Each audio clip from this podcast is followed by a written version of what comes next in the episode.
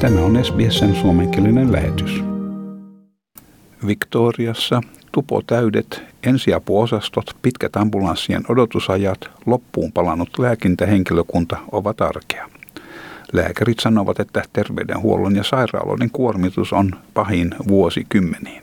Tässä Australasian College for Emergency Medicine lääkärijärjestön puheenjohtaja tohtori John Bonning. Hän sanoi, että tuleva talvi ei näytä lupaavalta. Alalla on odotettavissa ennennäkemätöntä henkilökunnan uupumista, sairaanhoitajat eroavat ennätysmäärissä ja vaikka alalla välitetään sekä potilaiden että henkilökunnan hyvinvoinnista, nykyisessä tilanteessa tarvitaan apua. We are not looking forward to winter. We're facing unprecedented levels of staff burnout, uh, nursing resignations. We care about our patients, we care about our people, but we need uh, some help. COVID-pandemian ollessa huipussaan Australiassa ensiapuosastojen potilaiden lukumäärä laski. Valinnaisia leikkauksia peruutettiin ja pienemmät vaivat hoidettiin puhelimitse tai verkon välityksellä. Ja tarttuvien tautien, kuten influenssan tapausten määrä laski merkittävästi. Tohtori Bonnin kertoo, että nyt ensiapuun saapuvien potilaiden määrä ylittää ennen pandemiaa koetun tason. Hän sanoi, että nyt 70-80 prosenttia potilaista odottaa vuodepaikkaa ylikuormitetussa järjestelmässä. And that is where the problem is now manifest in ED when we have 70 or 80% of our patients in the emergency department waiting for a bed in a system that can't cope with them. Victorian ambulanssihenkilökunnan ammattijärjestö sanoi, että potilaiden ruuhkautumisen johdosta ambulanssit joutuvat odottamaan tuntikaupalla voidakseen luovuttaa tuomansa potilaat sairaalaan. Järjestön sihteeri Danny Hill sanoi, että tämä vaikuttaa merkittävästi ensihoitajien kykyyn suorittaa työtään.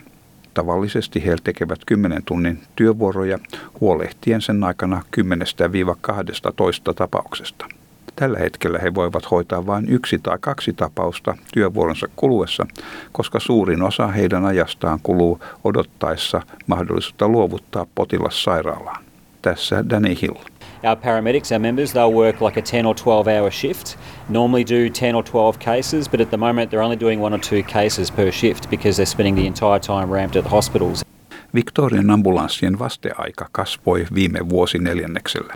Ambulanssit saapuvat paikalle alle 15 minuutissa 79 prosentissa kaikkein vakavimmissa tapauksissa verrattuna viime vuoden vastaavaan lukemaan, mikä oli 82 prosenttia. Danny Hill sanoi, että hätätilanteessa jokainen minuutti on tärkeä. Sydänkohtaukset tai halvauksen tapahtuessa jokainen minuutti vaikuttaa potilaan selviytymismahdollisuuteen. Uh, and at the moment, we're looking at one in five patients not getting an ambulance in within the 15 minute response time target. So, if it's a cardiac arrest, if it's a heart attack, if it's a serious stroke, uh, every minute uh, counts towards the patient being able to survive. Hiljattain 32-vuotias nainen löytyi kuolleena Caulfield Northissa sijaitsevasta asunnostaan kuusi ja puoli tuntia sen jälkeen, kun hän soitti hätänumeroon.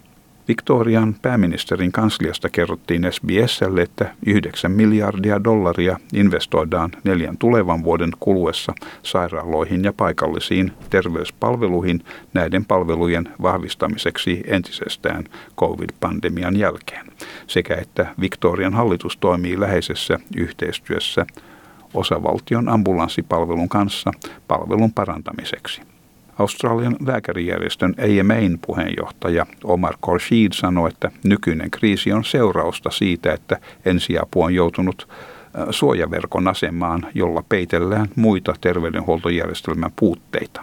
Siksi ensiavun lääkärit joutuvat hoitamaan esimerkiksi mielenterveysongelmista kärsiviä potilaita, vanhuksia ja niitä, joille ei löydy apua muualta. And, and we've known for a very long time that if we get that care right, if we get the care of people living with chronic diseases or people living in aged care institutions right, we can avoid them coming to hospital. Hän sanoi, että pitkällä aikavälillä järjestelmä tarvitsee parempaa yhteistyötä sekä tehokkaampaa rahoitusmallia. Lyhyellä aikavälillä tarvitaan lisää vuodepaikkoja sekä enemmän hoitajia.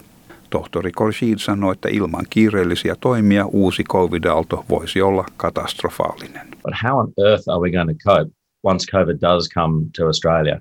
Right now our hospitals are bursting at the seams every single day with uh, code yellow and code black type emergencies. happening because they're so full. Tämän jutun toimitti SBS-uutisten Abby Dinham. Tykkää, jaa ja ota kantaa. Seuraa SBSn suomenkielistä ohjelmaa Facebookissa.